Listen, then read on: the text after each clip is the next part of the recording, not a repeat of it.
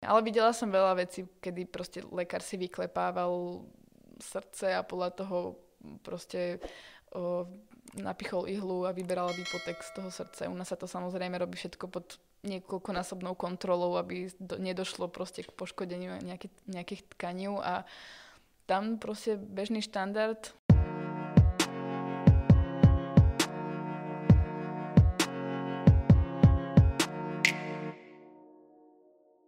Dnešním hostem podcastu Světový je Catherine Sikorová, ze kterou si budeme povídat o její klinické stáži v Indonésii. Já tě vítám u nás v podcastu. Ahoj. Já vždycky, když slyším uh, takový zážitek, jako že někdo byl třeba na stáži v Indonésii, mě vždycky napadne takový typický proč. Ale chtěl bych to přeformulovat na otázku spíš, co tě přimělo k tomu, že svoji klinickou stáž strávila právě v Indonésii, konkrétně na Sumatře. O, tak človek sa úplne bežne na tú Sumatru nedostane. Že?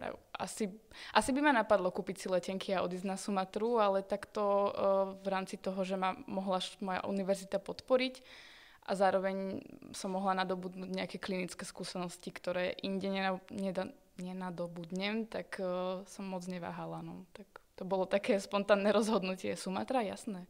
Mhm. Ešte keď ma niekto podporí, tak určite. No vlastně, když uh, ty přiletěla na tu Sumatru, věděla jsi už tak trošku, do čeho jdeš? Jako je, uh, protože ještě než jsme se sešli, tak ty jsi, mi, ty jsi mi psala, že tam probíhá zdravotnictví trošku jinak, jako že se tam dělají vlastně zákroky úplně jiný. Tak by mě zajímalo, jestli ty jsi měla povědomí vlastně o tom, co se tam bude odehrávat. Tak nemocnice fungujú všade rovnako, približne, nejaký ten koncept, že uh, mala som informácie od ľudí, ktorí tam boli v minulosti, ale samozrejme, že to bol šok po príjazde. Teda som zistila, že, že to zdravotníctvo je tam o, na úrovni, ktorú som neočakávala. A, ale nemyslím to ako na horšej úrovni. Práve, že som bola veľmi milo prekvapená, o, že vlastne som mala očakávania trošku nižšie. Prekvapilo ma to v tom pozitívnom slova zmysle. No. Takže tak nejak. Ono, človek si predstavuje, že Sumatra to bude nejaká ako opustená krajina, pralesy a nemocnica v nejakom drevenom domčeku a proste fakt takmer ako s lekármi bez hraníc nejaké stany. Ale vlastne ja som prišla do, do Padangu, to je hlavné mesto na Sumatre, vlastne najväčšie mesto. A tá nemocnica bola pomerne moderná, akože vystávaná veľká budova Niektoré tie oddelenia samozrejme neboli, neboli v tej štandardnej ako mm, výbave, povedzme, ale, ale celkovo to pôsobilo príjemne. A když ty jsi tam teda dorazila, jaký byl, jaká byla tvoje integrace do toho zdravotnictví, do té nemocnice?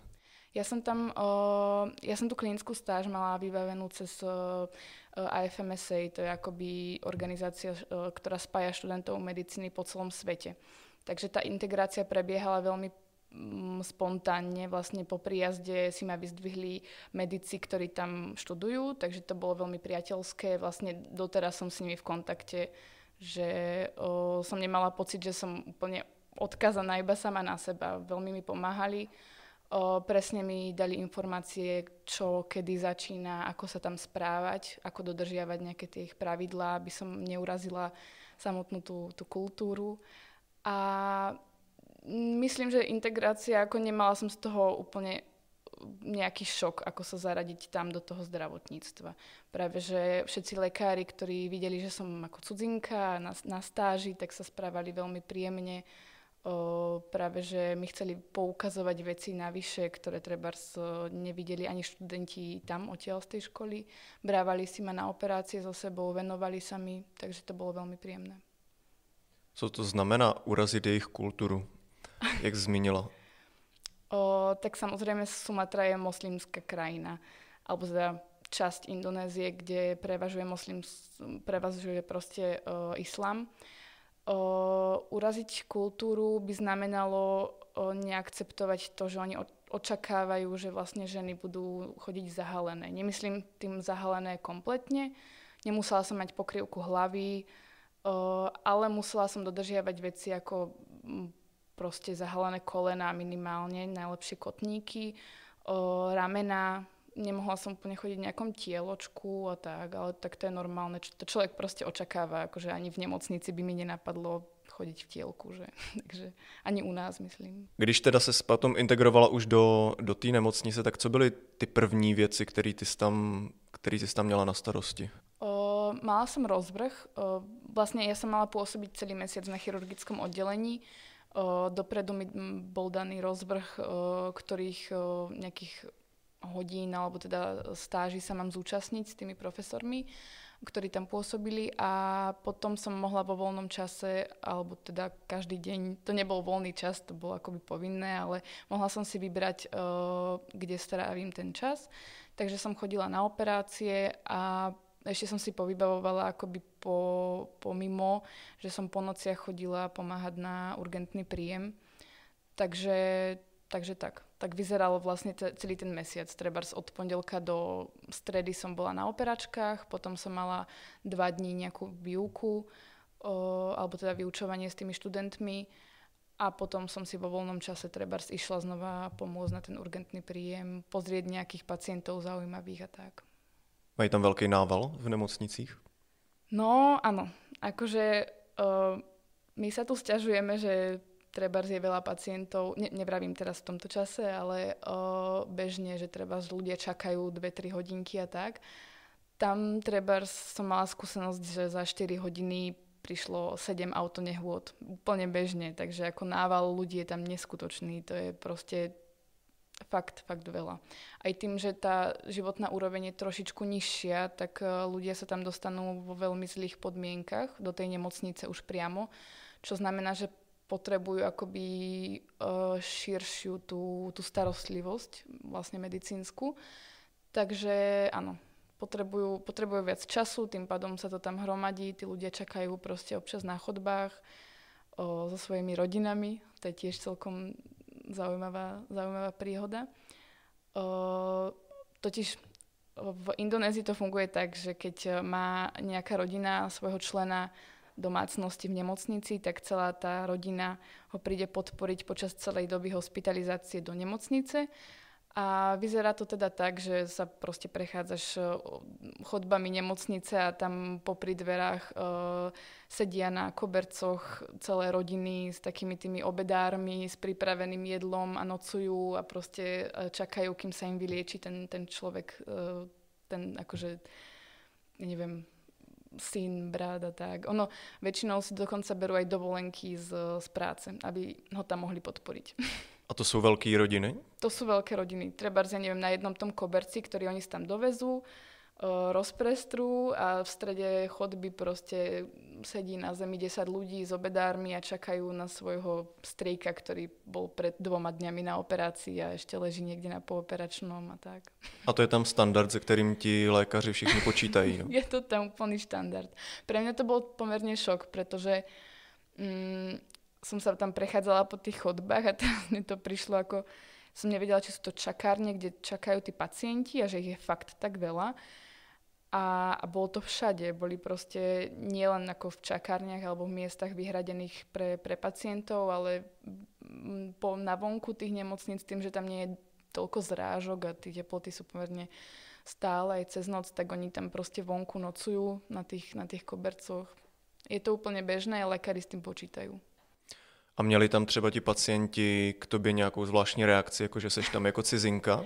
když tě viděli třeba na sále nebo Rozhodne, nebo rozhodne áno. Dokonca e, sa mi veľakrát stávalo, že si ma vyžadovali pri operácii alebo vyžadovali, aby som tú operáciu robila ja.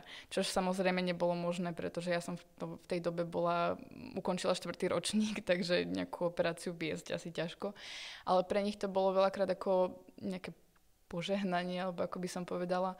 Napríklad tehotné ženy chodili za mnou, aby som sa im dotkla ako brucha a tak. Takže to bolo zaujímavá skúsenosť aj pre mňa a myslím si, že aj pre nich. To je ako v rámci nejakej poverčivosti? Ja neviem. Neviem, ale o, oni akoby oceňujú, keď o, na, na tej Sumatre totiž nie je štandardné, že by sa tam vyskytovali turisti úplne bežne ako treba na juhu tej Indonézie. O, trebárs ja som stretla turistu raz za týždeň v tom Padangu. A oni ako náhle uvidia proste Európana, ktorý sa nejakým mm, spôsobom zjavom odlišuje od, od ich populácie, tak e, sa s ním chcú fotiť okamžite, rozprávať. Aj keď nevedia po anglicky, tak sa treba ako snažia a pre nich je takou cťou, že vlastne sme prišli mm, ich navštíviť do tej krajiny a že mm, sa o tom chceme dozvedieť. Oni sami nám potom rozprávajú a ponúkajú nejaké, nejaké ako obrazy tej krajiny a tak. Ako obrazy myslím obrazně. a když teď mluvíš o tom, že tam ti turisty moc nejsou, ty jako stážistka tam byla jediná cizinka, nebo tam byli i další? Uh, nie, boli tam aj ďalší, hlavne ja som teda bola súčasťou skupiny študentov z celého sveta, ktorí sme sa tam stretli na tej stáži. A o, takže som väčšinu času trávila s nimi. A čo som stretávala turistov, tak boli väčšinou Austrálčania, ktorí chodili surfovať uh, na pobrežie, pretože kúsok od, od uh, Padangu uh, sú, je súostrovie Mentawai, tam sú nejaké najlepšie vlny a tak. Takže oni, ve, väčšinou to boli fakt surfery alebo, alebo vlastne medici, ktorých ja som poznala. Že vyslovene nejakí turisti ako s batôžkom, to som tam moc nevidela. No. Když se vrátíme ještě k tomu indonéskému zdravotnictví, a těm věcem, co vlastně u nás vůbec neprobíhají, tak můžeš eh, říct další příklad toho, s čím se tam setkala? No tak prvé, čo ma napadá, je o, vlastne výskyt nejakých malignít v takom štádiu, ako tam som videla. O, hovorím hlavne o nejakých ginekologických malignitách alebo treba z nádoroch o, prsníka. A je to odôvodnené tým, že ženy na Sumatre, hlavne teda sú moslimky, a považujú, alebo teda nemajú ten vzťah k, k lekárom a boja sa navštíviť lekára s tým, s nejakými ako intimnejšími partiami ich tela. A vlastne dochádza, až, dochádza to až do takého štádia, že som videla niekoľko žien proste, ktoré chodili s niekoľko kilovými nádormi. Sama som pri takej operácii asistovala, alebo treba si proste žena nechá vyslovene odumrieť celú ruku. Akože predstav si, že ti vysí proste ruka iba na kosti s tým, že, ti, že už nemáš svaly, nemáš kožu a ten nádor to celé vlastne o, rozožerie a, a tvoje presvedčenie nenavštíviť toho lekára je tak silné, že to na, nakoniec naozaj nespravíš. Ale chcem teda podotknúť, že to nie je kvôli, ako kvôli tomu, že majú tak taký strach treba navštíviť lekára, pretože to je muž a oni chcú byť verné tomu svojmu mužovi a tak, ako sú tie stereotypy o, akoby o isláme. Pretože veľakrát sa stáva, že práve ich, ich manžel ich dotiahne do tej nemocnice konečne a oni, oni sa proste boja. Oni, oni nevedia o, o nejakej medicíne, o fungovaní ženského a mužského tela takmer nič. S tým som sa niekoľkokrát stretla. Bol veľký problém, či už pri, pri menších dievčatách, treba z 12-ročných v škole, oni nevedeli, čo je menštruácia, nevedeli proste, ako sa to, telo, to telo proste vyvíja a čo s ním robiť, či môžu vôbec o tom niekomu niečo povedať a tak. Takže to tam je na veľmi, veľmi zlej úrovni. A myslím si, že u nás je vlastne incidencia nejakých ako ginekologických malignit veľmi vysoká, ale našťastie máme screening, ktorý to zachytáva pomerne skoro vo veľa prípadoch. A samozrejme, že aj u nás sú ženy, netreba chodiť ďaleko, hej, ženy, ženy tiež nechodia každý rok na, na nejaké prehliadky, ale, ale je to ďaleko lepšie ako tam. Tam je to proste keď, katastrofa, fakt. Keď už, keď už proste sa vyskytne nejaký nádor, tak už je to v tak konečnom štádiu, že, že to je fakt zlé že by si ty ženy nebyly vědomy, co se stane, že by si ani nebyly vědomy toho, co se stane s jejím tělem v případě, že jim nepomůže ten lékař. Jako oni to třeba neví. Oni to vedia. Oni vedia, že sa deje niečo zlé a samozrejme, keď ti rastie 13 kilový nádor na tele, tak si asi povieš, že to nie je úplne v poriadku. A zober si, ako veľmi to musí bolieť. Vieš, ale pre nich je to také presvedčenie, čo som sa s nimi rozprávala alebo vyslovene pýtala, treba aj uh, iných medikov, ktorí pôsobia na týchto oddeleniach a stretávajú sa s tým každý deň, tak uh, proste oni to berú ako, ako zásah toho Boha a sú mu tak odovzdané, že, že veria, že ak ich dostal do týchto podmienok, tak ich z toho treba dostane aj naspäť, alebo, alebo to tak proste má byť. Vtedy veľakrát zasahuje ten manžel, ktorý si teda dupne nohou a povie si, tak už nie, tak už proste prídeš do tej nemocnice, hoci už je veľakrát tiež neskoro. No. Takže oni vlastně předpokládají, že se jim to nějak samo, samo spraví, ten problém? To je, to je veľmi individuálne. Ako mm-hmm. niek- niektorá žena dúfa v to, že sa im to samo spraví, ten problém a, a niektorá proste má tak silný strach, že ani nedúfa, ale ten strach jej proste blokuje tú cestu k tomu lekárovi. No, no a setkala sa tam taky s veľkou úmrtností v nemocnicích? To som bola veľmi prekvapená, pretože na tie podmienky, ktoré tam majú a nie sú ja som na začiatku teda povedala, že som bola prekvapená milo, ale zároveň tie podmienky nie sú úplne štandardne na tej úrovni ako v Európe, povedzme.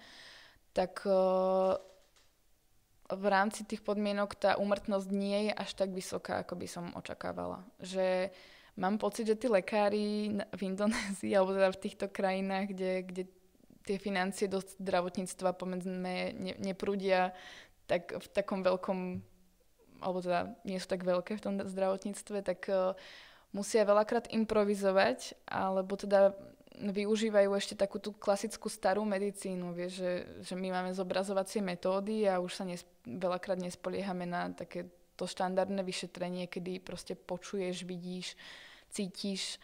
A oni, oni sú tam na to odkázaní, takže sú veľa, veľakrát odborníci v rámci tej takej ako starej medicíny, že, že si trúfnú urobiť zákroky, v rámci svojej intuície, na ktoré by si ako západná medicína treba netrúfla bez nejakých zobrazovacích metód, čo sú vlastne zase tie zobrazovačky sú vždy tie peniaze v zdravotníctve, že tam, tam to najviac vidno. Alebo nejaké, nejaké proste procedúry, ktoré oni tam nemajú, tak si vykonávajú proste improvizovanie a urobia to dobre. Urobia to fakt o, tak, že tá umrtnosť nie je vysoká. A ani, ani tie hygienické podmienky im nedovolujú trebárs uh, úplne sa spolahnúť na to, že ten pacient proste prežil operáciu, ok, ak nechti nejakú infekciu, ktorá ako nozokomiálnu, to je taká, ktorá sa vyskytuje bežne v nemocniciach, tak má najhoršie za sebou. Na to oni sa spolahnúť ne, nevedia, pretože jednak tam je nedostatok nejakých uh, základných hygienických pomôcok a ďalej tá hygiena doma tých bežných ľudí je fakt strašná, takže úmrtnosť by tam mala byť prostě vyššie, ale, ale nie je nejakým zázrakom. A právě když jsme se bavili o té hygieně, o té čistotě, mě jenom napadlo, jestli oni vlastně trpí spíš tím nedostatkem těch uh, potřeb, anebo mm. si nejsou vlastně vědomí, na jaký úrovni by zdravotnictví mělo probíhat z hlediska hygieny. Ako kto? Samozrejme, že to závisí od študovanosti alebo od nejakého rozhľadu človeka samozrejme lekári alebo medici alebo niekto, kto sa pohybuje v tom zdravotníctve, vie, že by to mohlo byť lepšie a uvedomuje si, že nemá, nemajú tie prostriedky. A, ale bežný občan Sumatry si myslím, že mu nedochádza, že by sa mal treba starať o veci inak, alebo že, že je tak veľký nedostatok vecí tam. No. A co se týče těch lidí, co zůstávají v nemocnici jako na lůžkách a tak, tam bylo neustále přelidněno? Vím, že už jsme se trošku bavili o tom, že tam je velký nával, ale jestli oni mají neustále um, přelidněno na těch jednotkách. Nevidela som všetky, všetky oddelenia, takže viem to zhrnúť v rámci nejakej chirurgie a hlavne toho urgentného príjmu. O, na chirurgii tam bolo pomerne plno, ale on to funguje ako u nás v nemocniciach. U nás je tiež stále plno, ale stále tam zázrakom pribúdajú nejaké lôžka, takže musíš mať veľmi dobrú logistiku, aby si to nejak ako zvládol, ale o, napríklad na tých, na tých urgentných príjmoch tam, ja neviem, treba sa to na hodinu vyľudní a potom ti príde naraz 14 ľudí s polorozseknutou hlavou a ty nevieš čo skôr a proste nevieš kam ich dať, takže musíš počkať na chodbe a proste, ale, ale ne, no, je to proste taká, taký štandard tam asi když jste zmínila tu polorozseknutou hlavu, eh, mě by zajímalo, jestli vlastně to jsou nějak standardní úrazy, nebo se tam setkala fakt s něčím úplně, co by tě nenapadlo nikdy, že se může stát? Stretla. Stretla som sa tam. O, jednak sú to prípady, kedy oni, jak tam jazdia na motorkách pomerne stále a jazdia nie, že jeden, jeden človek na motorke, ale celá rodina si ide na tej jednej motorke. Takže tam, keď je nejaký ako nejaká nehoda, tak tam vážne z jednej, z jednej nehody na motorke ti môže vyviaznuť proste 8 alebo 10 ľudí, ktorí ledva chodia. A tak to mi prišlo tak ako dosť zaujímavé, to u nás nevidíš. A ďalšia vec napríklad, o, ono na Sumatre je veľa takých kultúr zvláštnych, alebo ako by som to povedala, ktorí si, si žijú vlastne, o, majú vlastné pravidlá a vlastné ako zvyky. O, takže sa mi napríklad stalo, že som o, zavádzala ako močový katéter mladému chlapcovi, ktorý mal asi 17 rokov a on to ako nejakým spôsobom nešlo tak som si zavolala proste lekára, aby mi s tým pomohol. Samozrejme, že to nebudem robiť proste na silu sama.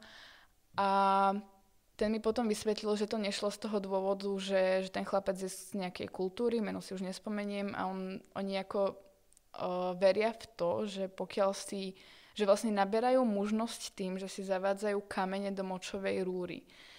Znie to bolestivo, ja viem, a nero, nerozumiem, nerozumiem ako, ani po medicínskej stránke nerozumiem ako, ale je to tak, no. Takže proste som sa tam stretla s tým, že, že muži majú proste kamene v močovej rúre, no. Tak to, to si myslím, že je celkom taká raritka.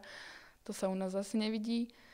Ďalej, ako som spomenula, ten 13-kilový nádor, kedy som si myslel, ja som si trošku pomýlila operáciu, pretože som tak ako prechádzala po chodbe a vidím otvorené dvere, tam proste pani prikrytá tou ako sterilnou plachtou s obrovským bruchom. Ale trošku mi to nešlo do hlavy, ako že by na chirurgii proste práve rodili. Hej, že to, na to je ginekologické oddelenie. Tak som sa proste nakúkla a teraz ten lekár jeden ma tak ako zavolal, že, že sa mám prezliesť, tak som sa vydezinfikovala, umila a povedal mi, že to je práve ako nádor, ktorá, ktorý na, narastol do takej veľkosti za 4 mesiace a pani s tým vlastne až nikam nešla, až kým neodpadla v obchode proste. Ona si totiž myslela, že je tehotná, tak eh, bohužiaľ. No. Ale 13 kg je fakt veľa, to je proste No a setkala se tam potom s reakcí třeba těch pacientek právě po takových operacích, jako jestli na nich bylo vidět, jestli pořád třeba měli strach z toho, že jsou v tom nemocničním prostředí, nebo naopak velká úleva. To je tiež veľmi individuálne, ale mám pocit, že majú strach. Pretože ak, ak taká pacientka sa nechá na sebe narásť tieto veci, tak pochádza z prostredia, kde nie je štandardom navšteva nejakej nemocnice v rámci preventívnych prehliadok. A zober si, že prežiješ 25 rokov bez toho, aby si navštívil lekára a potom zrazu skončíš na dva týždne v nemocnici na veľké operácie a proste nevieš. Nevieš, či prežiješ, či nie. Takže je to strach. Určitě. Pak mě ještě napadlo se zeptat, jaký byl přístup těch eh, starších kolegů, vlastně těch zdravotníků k tobě jako ke stážistce? Mm, pamätám si, na začiatku sa chcel so mnou každý odfotiť, ako s Európankou. A potom vyslovene boli hrozne milí všetci a vyslovene si ma žiadali treba na úkony, akože sa mi chceli venovať. Chceli mi proste ukázať veci, ktoré oni tam robia a boli, boli veľmi hrdí na to, že, to, že, že vlastne majú treba nejakú techniku alebo že o, no, že, že robia nejakú operáciu nie úplne bežnú a môžu mi ju popísať a ja tam s nimi proste môžem byť. Veľakrát sa stalo, že nevedeli dobre anglicky, tak sa snažili tak rukami, nohami a tak, ale bolo to veľmi milé. Eh, bavili jsme se ještě o té improvizaci a těch intuici, jak oni se občas vedou. Naučila se tam od nich něco jako nějakou fintu lékařskou, kterou, fintu. kterou bys potom mohla používat? Uh, no, asi ani nie. Ja sa totiž bojím, ako by som sa asi bála robiť niečo takéto u nás v nemocnici, keď máš k dispozícii veci, ktoré oni tam nemajú. Uh, no, asi, asi nie. Ale videla som veľa vecí, kedy proste lekár si vyklepával srdce a podľa toho proste o, napichol ihlu a vyberal výpotek z toho srdca. U nás sa to samozrejme robí všetko pod niekoľkonásobnou kontrolou, aby do, nedošlo proste k poškodeniu nejaký, nejakých tkaní a tam proste bežný štandard, o, ešte, áno, vychy, vychytávka je, že vlastne nepotrebuješ lampičky. Oni tam všade chodili a svietili si telefónmi, keď potrebovali treba zašiť ranu na čele, tak jeden lekár držal telefón so zapnutou žiarovkou a ten druhý zašíval a proste prišlo im to úplne normálne. Taktiež im prišlo normálne, že si posielali o správy pacientov alebo teda fotky pacientov a medzi sebou a ako diskutovali vlastne cez WhatsApp, čo s tým pacientom a ako, no, takže u nás to nie je úplne štandard, ale to by som si neodvážila robiť u nás v nemocnici teda. No, Nevím, jak to tam funguje z hlediska nějakého standardu, co oni musí jako dodržovat. Existuje tam něco takového? Jako nějaký GDPR alebo takéto věci? Alebo to, le... to, jako, to myslel jsem spíš ten lékařský standard, jako mm. uh, nějakou úroveň toho, jak by tam věci měly fungovat, protože mně přijde do posud, že to tam funguje strašně punkově, to indonéský zdravotnictví. Je, je to tam trošku na punk, ale o, nemyslím, že úplně zle. Oni, oni mají samozřejmě nějaké hranice, za které oni nejdou a hlavne o, je tam veľká hierarchia v rámci tých lekárov, takže majú veľký rešpekt pred lekármi a profesormi, ktorí už majú treba niekoľko atestácií a pôsobia na tej klinike dlho, takže voči ním si rozhodne nedovolia urobiť nejaký priestupok, ale k tým pacientom a vlastne k ľuďom mm, tak všeobecne sú všetci hrozne slušní a nedovolia si urobiť nič, čo by dokázalo poškodiť toho pacienta. Alebo ak, v momente, kedy tomu pacientovi niečo vadí, tak to i hneď na, ako napravia a proste nie je to také, že si robia čo chcú a proste, lebo nemajú prostriedky, tak to robia na punk. Ono to tak trošku znie, ale, ale vládne tam fakt veľká slušnosť a taká ohľaduplnosť a proste snažia sa, aby tomu, tomu človeku, ktorý už prišiel do nemocnice s tým, že mu je zle, aby mu nebolo ešte horšie kvôli čomu, čomukoľvek, čo oni urobia. Jak to tam vlastně funguje s ženama ve zdravotnictví, když je to ta muslimská krajina? Oni normálně můžou fungovat jako lékařky? Môžu fungovať ako lekárky. Uh, zo pár som ich tam samozrejme stretla, i keď prevládajú teda muži, ale musím povedať, že tak ako um, sa začína uh, sfeminizovávať medicína aj u nás v Strednej Európe, tak je to rovnako aj tam je to asi z toho dôvodu, že treba z muži už viac odchádzajú na také mm, pozície ako IT a tieto veci, čo predtým nebolo. Takže v tých kruhoch medických alebo teda študentských tak uh, začínajú prevládať uh, dievčatá, čo znamená, že neskôr sa to vlastne preklenie do tej kliniky a bude viac žien lekárok. Ale mm, sú rovnako, rovnako vážené ako, ako muži. Nem, nemám pocit z toho, že by mali nejaké výhody, nevýhody. Uh-huh. Skôr ešte by som povedala, že u nás je to trošku viac vidno ešte stále. Že, že žena lekárka má trošku nevýhodu v niečom, ako tam. U nás v Česku a na Slovensku? Áno. A zeptal bych se tě ještě na tvůj program vlastně mimo, mimo tu stáž, mimo, mimo mm. tu kliniku. Já vím, že samozřejmě Indonésie, říká se tomu Havaj azijského ostrova, tak právě mě zajímalo, jestli jsi dostala do kontaktu s tou přírodou, s tou džunglí úplně odlišnou, než my tady máme. Rozhodne a som za to strašne šťastná, že som mala tú možnosť. O, jednak v rámci tej stáže alebo v rámci tej organizácie nám boli zabezpečené o, víkendové treba výjazdy niekam, ako výlety spolu s s tými ostatnými študentami, ako som spomínala, že tam boli so mnou a spolu s domácimi indoneskými študentami. A tiež vo voľnom čase som si proste cestovala sama. Tak uh, podarilo sa mi tam napríklad zažiť zemetrasenie, to bolo super. a samozrejme, ako tá krajina je neskutočná. No, to sa asi nedá ani popísať nejakými vetami, to proste treba vidieť. No, tam čistúčká voda na, niek- na niektorých miestach na tých mestských plážach tam teda nie je čistá voda, tam, tam je to fakt mm, odpadky všade, všade, kde sa pozrieš, ale, ale sú tam miesta, kde, kde sa cítiš ako v raji. A vyslovene sa mi podarilo na, navštíviť džunglu, takú tú, tú echt džunglu, kde sme našli mm, rafléziu, to je, to je kvet, ktorý je endemick, endemicky rastie iba v juhovýchodnej Ázii a rast, e, myslím, že kvitne iba raz za dva roky.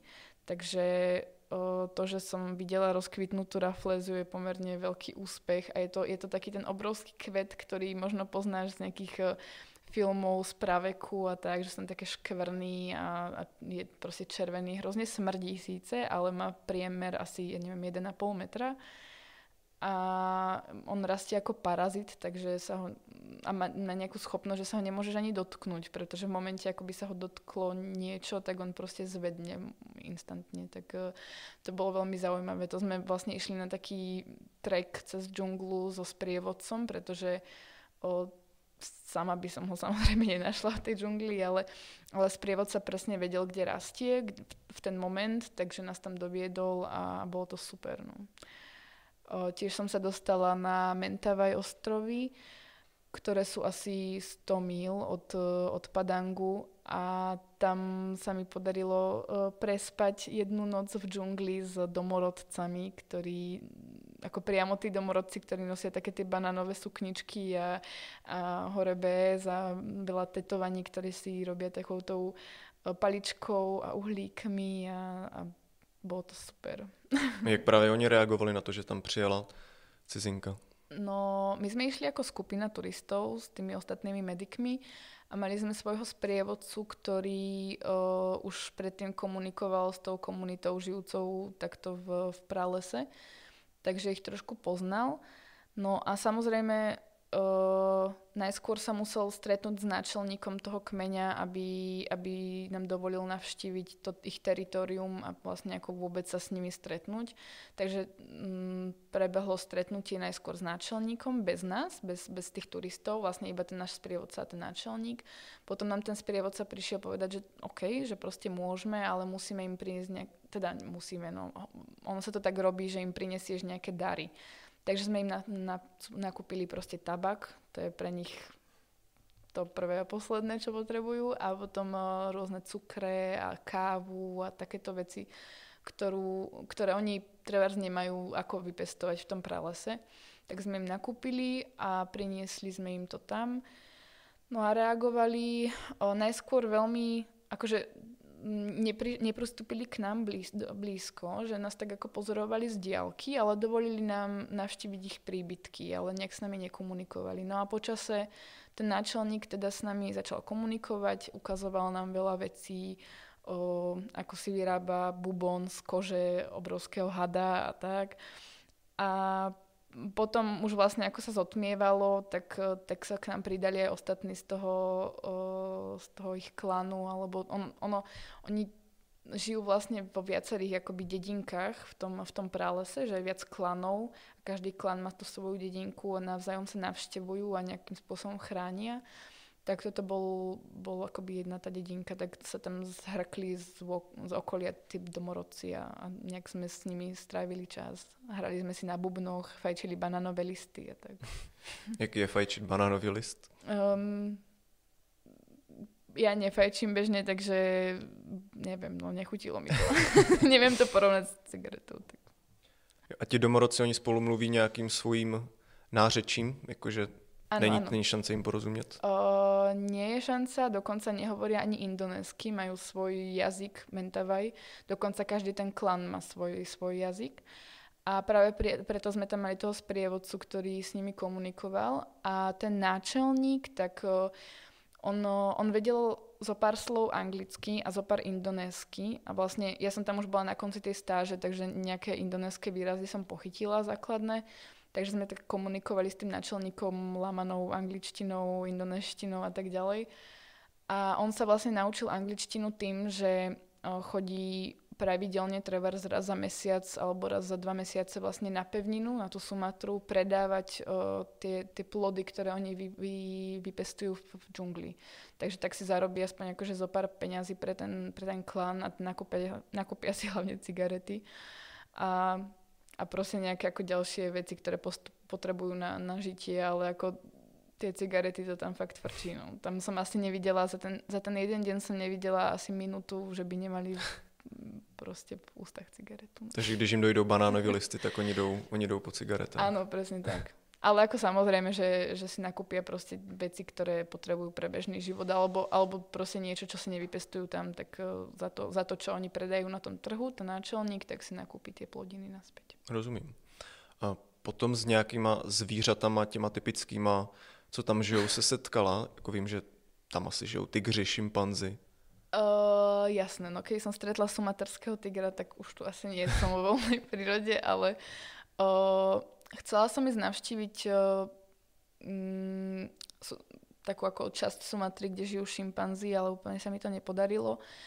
A tam v tej džungli videla som rôzne žaby, hady, teda samozrejme mám strašný strach z hadov, ale podarilo sa mi aj vidieť uh, akoby vystúpenia tých pouličných proste nejakých uh, umelcov, ktorí robia tieto vystúpenia so zvieratami, takže mali veľa hmyzu a takých tých vecí, ktoré u nás ne, nevidno a oni sú si toho vedomí, takže keď videli turistov, tak nám to chceli poukázať a tak. No. A jak funguje pouliční umělec s? Třeba. To som si tiež hovorila, že to je nejaká blbosť, ale uh, sú to proste terária s nejakými ako pavúkmi alebo proste rôzne veľkými uh, hmyzákmi a, alebo s hadmi trebárs. A oni s tým majú proste vystúpenia, no. Akože majú oni ich nenaučia samozrejme místnik po, po, poslúchať na povel, ale nechajú sa to po sebe proste loziť, ukazujú to rôzne. Ale napríklad s hadmi vystúpenie vyslovene bolo. Vyslovene bolo proste akože bojovali proti sebe dva hady a tak. tak. Ale toho som sa bala zúčastniť, tak som sa pozerala veľmi zďaleka. Ty jsi potom taky cestovala napříč Indonésií. Chtěl bych se na začátek zeptat, je tam, zna, je tam znát přelidnění na tý, v té Indonésii? No, možno, možno tým, že v jednom dome vyslovene býva niekoľko generácií ľudí, ale nad tým som sa ako nikdy takto nezamyslela. No že by som ako sa nemohla predrať davom na ulici, to sa mi nestalo. To jsem ale... něco takového myslel právě, že tam žijou jako stovky milionů lidí asi pravděpodobně na všech těch okay, ostrovech. OK, OK, stalo, stalo, ale to sa nemohla pre, predať, prebrať davom motoriek. A na tých motorkách samozrejme nejde jeden človek, ako som spomínala, ale traja, štyria, piati. A vlastne to, je, to fakt neprejdeš cez cestu. Akože ty ako chodec neprejdeš cez cestu z toho dôvodu, že tam je to non-stop. Proste sa to križuje, tie motorky, tak možno to. Ale že by ako boli húfy ľudí na, na chodníkoch a proste v uliciach, tak nie. Jak jsi tam vlastně bydlela na té Sumatře? Uh, ja som bývala v hostovskej rodine, alebo teda rodina, ktorá ma prijala na ten jeden mesiac. Uh, kompletne sa o mňa starali mm, boli hrozne zlatí, boli mi non-stop k dispozícii, doteraz uh, si, si spolu telefonujeme a tak ďalej. Akože mám pocit, že sa, to, že sa stal, stali mojou druhou rodinou, takou indonéskou. No. A to bylo součástí té stáže, že vlastně jsi měla předem už domluvenou tu hostitelskou rodinu? Áno, áno. Oni, uh, ono, ako, oni sú súčasťou toho výmenného programu medzi nami študentmi medicíny a ono je to vlastne povinnosť tej organizácie zabezpečiť nám mm, nejaké bývanie. Bude to na internáte alebo v týchto rodinách. Tak na mňa vyšla rodina, tak som bola rada. no, když bydlela, žila u té rodiny, uh, co tě překvapilo tak na tom, jak funguje taková tradiční indonéská rodina? Tak tradiční indonéská rodina, no. To znamená, ono uh, v Indonézii totiž, alebo teda aspoň na tej Sumatre mám pocit, že trošku chýba tá stredná trieda, že tam proste sa spoločnosť rozdeluje iba na tú high class a povedzme low class. Takže ja som bývala v veľmi bohatej rodine, veľmi bohatej na ich pomery. Uh, takže mali tri slúžky, uh, ktoré im každé ráno navarili, už od nejakej proste 6 ráno varili a starali sa vlastne o celú domácnosť.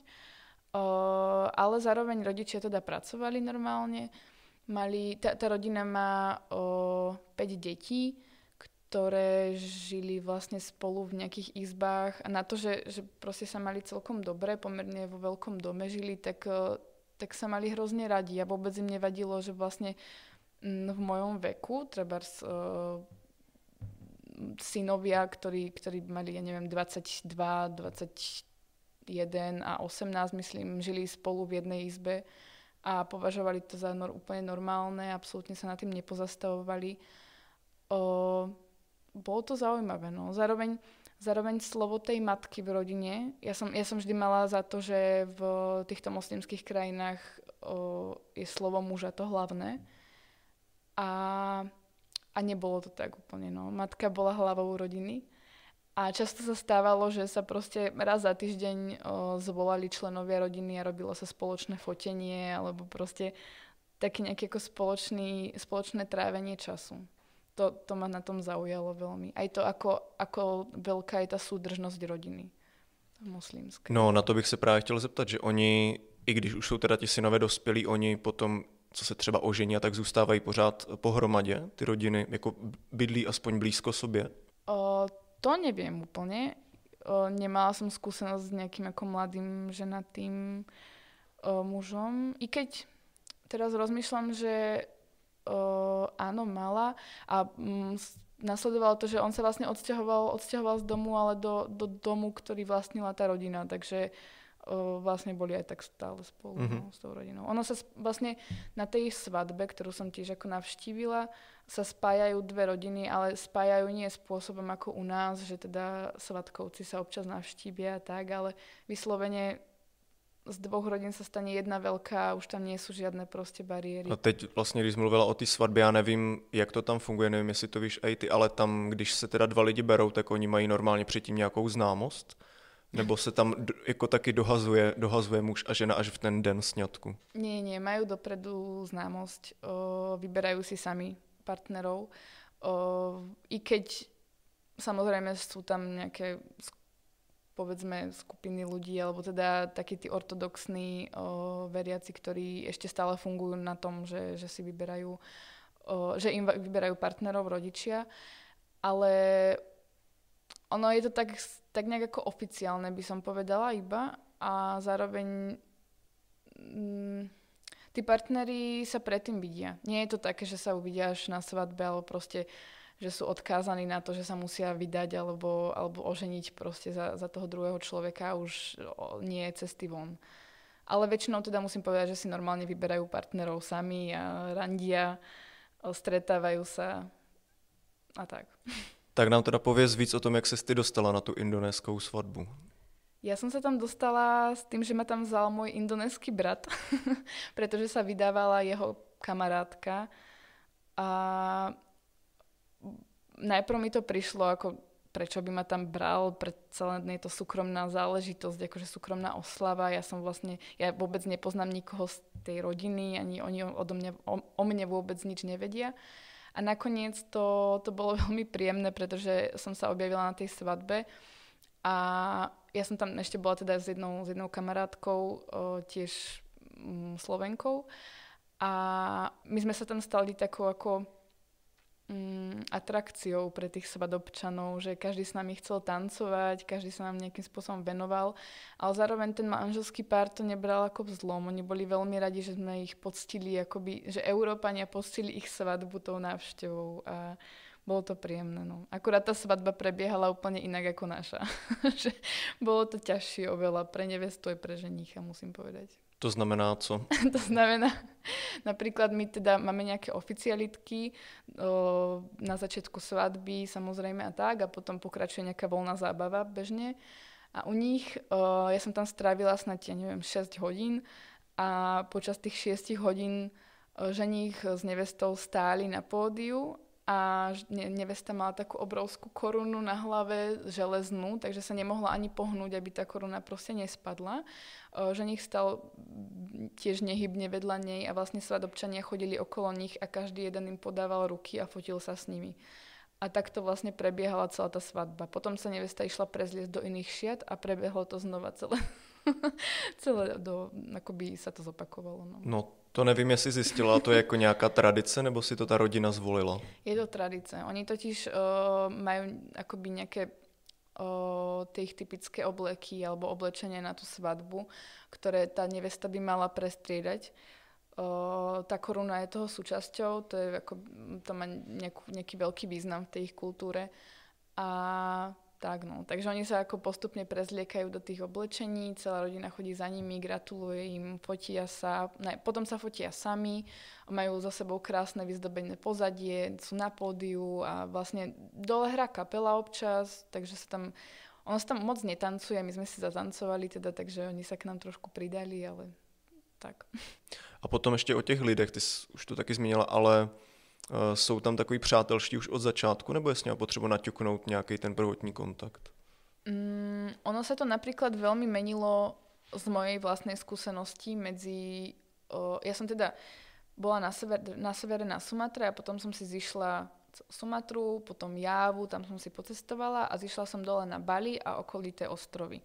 No a veľmi sa to líšilo medzi týmito oblastiami na tej Sumatre boli hrozne milí, priateľsky vďační za všetko a hlavne chceli oni ponúknuť tebe Pričom na Bali, ako úplne ten protipol, o, je to veľmi už turistické, také fakt ako mainstream. Ako je to, je to nádherné, ale z môjho plánu ostať na Bali týždeň bol vlastne jeden deň, kedy ja som znechutene odišla, že vlastne po tých zážitkoch a čo som videla vo zvyšku Indonézie mi to za to moc nestálo.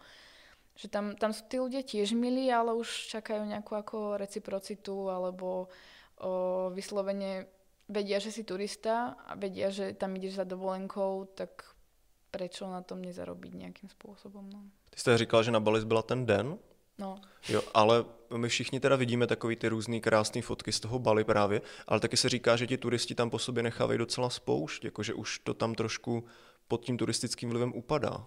O, je to tak asi, no. Ja som tam teda prišla večer, prespala som, celý deň som cestovala dookola ostrova, takže za ten jeden deň som stihla pomerne veľa a potom som zase prespala a odišla som. No a o, takže môžem porovnať akoby nejaké tie turistické destinácie na Bali, kam sa chodí vyslovene do rezortov alebo proste oddychnúť si na pláž s trošku divokejšou prírodou stále na Bali. A je to fakt rozdiel. Akože jednak to už, nevy, to už nevyzerá proste ako ten raj. To už nie je divoká príroda, nie je to proste, sú to, sú to rezorty, sú to hotely sú to obchody iba preto, aby tí turisti si nakupovali slnečné okuliare za 4 eurá, pretože u nás si ich môžeš kúpiť za 8, ale tam si ich kúpiš proste za 4, tak je tam 15 obchodov miesto jedného. A no, tak je to, je to spúšť samozrejme. Aj, aj v rámci toho, že o nejaké ako odpadky na pláži a tak o tom sa ani nemusíme baviť. No, Indický oceán, takže tam to vyplavuje vo veľkom. Takže vlastně taková nejautentičtější část Indonésie by podle tebe byla která z tvojich zkušeností?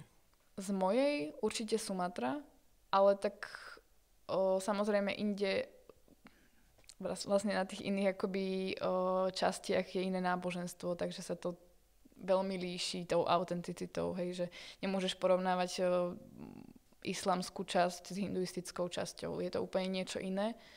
Takže ale pre mňa, ako čo sa týka nejakej prírody a, a tak, a sopiek hlavne, ja som si užil, užila fakt sopky v Indonézii. takže, takže určite, určite Sumatra, alebo potom sever Javy. To ešte áno. Alebo, alebo ešte juh Javy je celkom...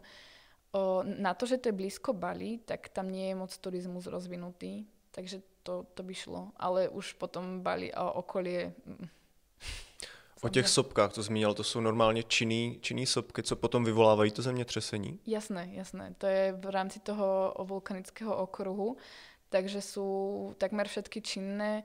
O, dokonca som ja som teda chodila na tie ranné výšlapy, alebo teda nočné výšlap, výšlapy, aby som videla východ slnka už z tej sopky.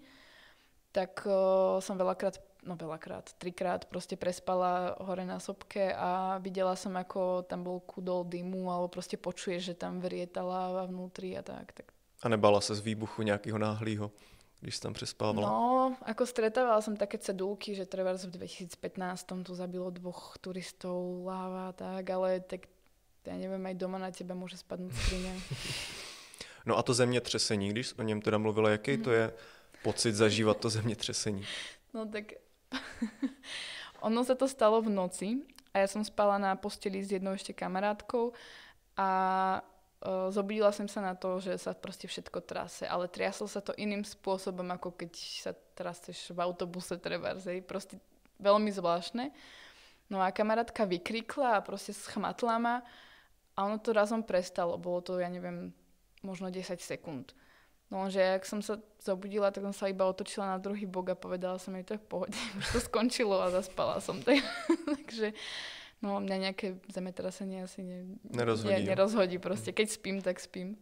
Ale ráno som sa zobudila a uvedomovala som si teda, že asi sa niečo stalo, lebo o, aj domáci povybiehali akože z, do, z domu von. Oni, ak sú zvyknutí na to, že tam sú zemetrasenie na dennej báze, tak oni vybiehajú proste z, z domu pred, ako na ulicu, aby to na nich tak nespadlo.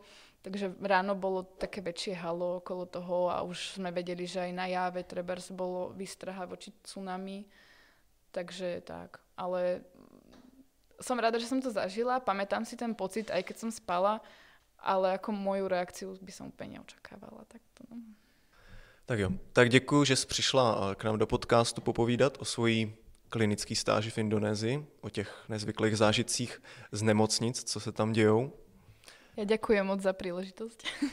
A děkuji vám, diváci dnešního podcastu, že jste to dokoukali až do konce, vydrželi se s náma a doufám, že si z toho odnesete zajímavé postřehy a informace. Díky.